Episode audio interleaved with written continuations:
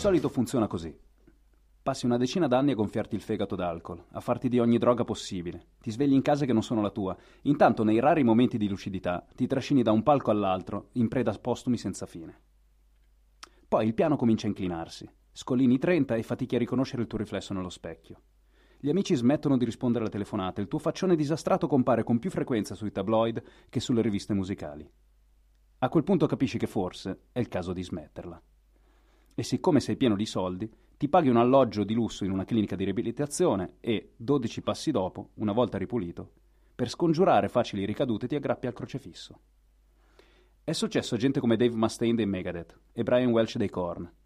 Persino Alice Cooper a un certo punto ha sostituito la bottiglia col rosario. Ma c'è anche chi Dio non l'ha trovato alla fine di un tunnel. È il caso di Dustin Kensrue, frontman dei Thrice, una delle band più interessanti e promettenti della scena post-hardcore anni 90.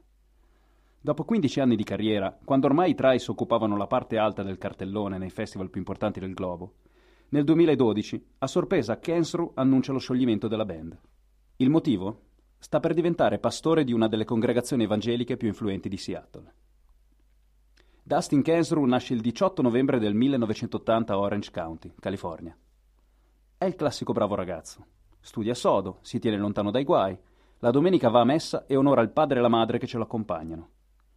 Ti aspetti che un ragazzo del genere non sopravviva indenne alle prime sbronze, ai corridoi del liceo, alla scoperta del punk e dell'hardcore, e invece Dustin attraversa l'adolescenza senza graffi sull'armatura della sua fede. A 18 anni, insieme ad alcuni compagni di scuola, fonda una band chiamata Thrice e si getta a piedi uniti nella scena emo-core californiana. È il periodo dei Glass Joe e degli At Drive-In, dei Refused e dei Blood Brothers. I Thrice sono gli ultimi arrivati alla festa e l'unica cosa che possono fare è mettersi in coda. Comincia allora la solita trafila, concerti in locali semivuoti, notti insonni schiacciati nel furgone del tour, tonnellate di canzoni scritte e scartate. Insomma, la classica gavetta. Ma a differenza delle legioni di altre band che non arriveranno mai a pelo d'acqua, è chiaro che i Thrice hanno qualcosa di speciale. A cominciare dalla voce di Kensrue che, statuaria almeno quanto il suo proprietario, sembra riuscire a divincolarsi tra i riff distorti e i ritmi in tempo dispari senza perdere un grammo di autenticità.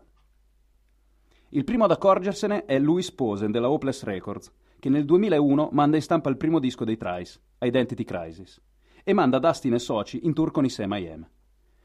Da qui in avanti le cose accelerano. Nel 2002 i Thrice pubblicano il loro secondo album, Illusion of Safety, e nel giro di pochi mesi il loro nome comincia a circolare ai piani alti della Island Records. Nel 2003, così, la band è pronta a pubblicare il primo disco con una major. A questo punto Dustin ha 23 anni.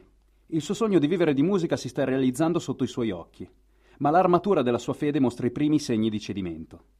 Dustin è uno sveglio, troppo sveglio forse. È il classico bravo ragazzo dallo spirito inquieto e la sua attitudine curiosa si sposa male con le risposte vaghe e dogmatiche che i testi sacri gli forniscono. A un certo punto comincia a rendersi conto di nutrire troppi dubbi. Ha studiato teologia ed è abituato a far lavorare il cervello, il che lo porta a porsi domande per le quali non trova risposta. È a tanto così da abbandonare il crocefisso, ma poi, appunto perché è uno sveglio, trova il modo di proteggere la sua fede dalla sua ragione. A un certo punto mi sono reso conto che invece di venerare Dio, stavo venerando il mio intelletto, spiega nel suo blog. Ho capito che non avevo nessun diritto di giudicare Dio. Ed è così, con un tuffo logico carpiato, che Dustin recupera la fede. Per sicurezza si fa tatuare su un braccio un passo dei Proverbi, che recita «Il timore del Signore è il principio della sapienza» e torna in tour con la coscienza pulita. The Artist in the Ambulance è il disco della svolta. Merito di un singolo, Stair of the Sun, il cui testo è una sorta di testimonianza delle nuove convinzioni teologiche maturate da Kensrue. Stair of the Sun finisce nella colonna sonora del videogioco SSX3 e proietta la band fuori dal ristretto steccato del post-hardcore per farla atterrare direttamente nell'accogliente bacino del rock alternativo da classifica. Per la prima volta nella loro carriera i Thrice hanno l'occasione di diventare una band di massa. Gli basterebbe smorzare i toni e sfornare qualche clone di Stereo Death Sun per prenotarsi un posto sicuro nelle playlist delle discoteche. Ma a Kensrue non interessa battere cassa. Lui è in missione per conto di Dio. Così, mentre i fan aspettano un seguito che si incastri nel solco del vecchio disco, nel 2005 i Thrice pubblicano Vheissu, un concept album ispirato al romanzo di Thomas Pynchon V, un disco sperimentale in cui di fianco alle immancabili cavalcate punk hardcore figurano brani più morbidi ed elaborati. Il tutto corredato da richiami biblici e spirituali sempre più espliciti. È l'inizio di una nuova fase creativa, in cui lo spettro compositivo si amplia e i distorsori lasciano gradualmente il passo ad Archie e Fender Rhodes. Tra il 2006 e il 2008 i Thrice pubblicano 4 mini-album, uno per ogni elemento alchemico, che verranno poi raccolti nel cofanetto di Alchemy Index, e nel 2009, quando ormai qualcuno comincia a temere che la band di Orange County stia virando verso l'alternative rock da camera, i Thrice piazzano il capolavoro. Beggars è il disco che segna il culmine creativo della band, uno scrigno di perle che consente ai Thrice di scrollarsi di dosso l'etichetta di emo band e che induce la critica ad acclamare Kensrue come uno dei migliori songwriter in circolazione. Dovrebbe essere un periodo positivo per Dustin.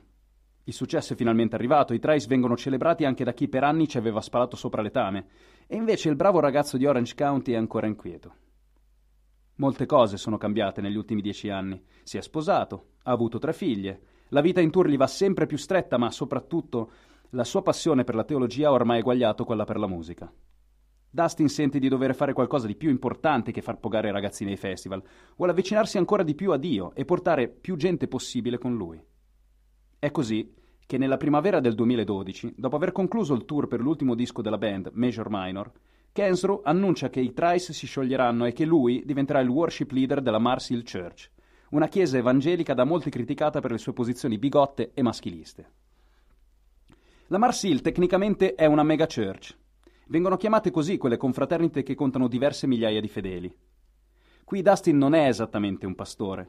Il suo ruolo non è snocciolare sermoni, ma piuttosto usare la musica per avvicinare i fedeli alla dottrina evangelica.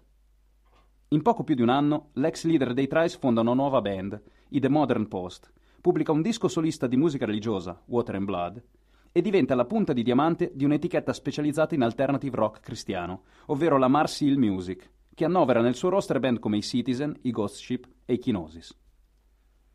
L'idea dei capoccia di Mars Hill è astuta, per non dire diabolica. Hanno arruolato uno dei musicisti più quotati della scena alternative per svecchiare il concetto stesso di musica religiosa e possibilmente rastrellare nuovi fedeli tra i giovani. Tuttavia, la luna di mele tra Dustin e la mega church, per quanto intensa, dura poco. Nel marzo del 2014, dopo aver scoperto che il capo della Mars Hill, Mark Driscoll, ha investito $25.000 per manipolare i dati di vendita di un suo libro, 9 pastori decidono di abbandonare la chiesa e tra loro c'è uno sconsolato Dustin Kensrue. Ma Dustin non è tipo da lasciarsi abbattere, e un'estate basta e avanza a leccarsi le ferite di una simile delusione. Nel dicembre del 2014, a sorpresa, sul sito web dei Thrice compare l'immagine di un mixer accompagnata dalla scritta Thrice 2015. Nel giro di pochi mesi la band torna in tour e in studio di registrazione. Stremati da 4 anni di inni sacri e lode al Signore, i fan di vecchia data pregano a mezza bocca che la band si decida a sfornare un nuovo disco, e le loro preghiere vengono esaudite. Lo scorso marzo i Thrice hanno confermato che il nuovo disco è pronto. Si intitolerà To Be Everywhere is to Be Nowhere e uscirà il prossimo 27 maggio. Il primo singolo, Blood and Sand, è già disponibile. Oggi Dustin Kensrue vive in California con la famiglia, continua a studiare le Sacre Scritture e non sembra intenzionato ad abbandonare del tutto la musica religiosa. Quando però gli chiedono di parlare della Mars Hill, lui si trincera dietro un dignitoso no comment. E quando gli chiedono se coi Thrice non si tratti per caso della classica reunion strategica, lui fa orecchie da mercante. A sentire lui, la band non si è mai sciolta veramente. Hanno già in programma altri dischi, altri concerti, altre sfide compositive. Se tutto va bene, insomma, i Thrice sono tornati a essere quelli di sempre. Almeno fino alla prossima crisi mistica. Quello che avete ascoltato era Come sopravvivere alla musica, il carrozzone dei perdenti. Io sono Fabio Deotto e questo è un podcast prodotto da Querti in collaborazione con Rolling Stone Italia. Trovate tutti gli episodi su querti.it, dove potete anche associarvi al nostro network per aiutarci a produrre sempre nuovi podcast, o potete fare una donazione usando il tasto apposito che trovate all'indirizzo querti.it/associati. Potete anche decidere di fare una donazione continuativa di €3 ogni 2 mesi. Trovate tutti gli episodi anche su Spreaker e su iTunes, dove vi invitiamo a lasciare una recensione e un voto a 5 stelle. Poi, se proprio ci volete bene, potete lasciare un mi piace sulla nostra pagina Facebook. Come sopravvivere alla musica tornerà fra circa 1 mese. Voi, nel frattempo, cercate di sopravvivere.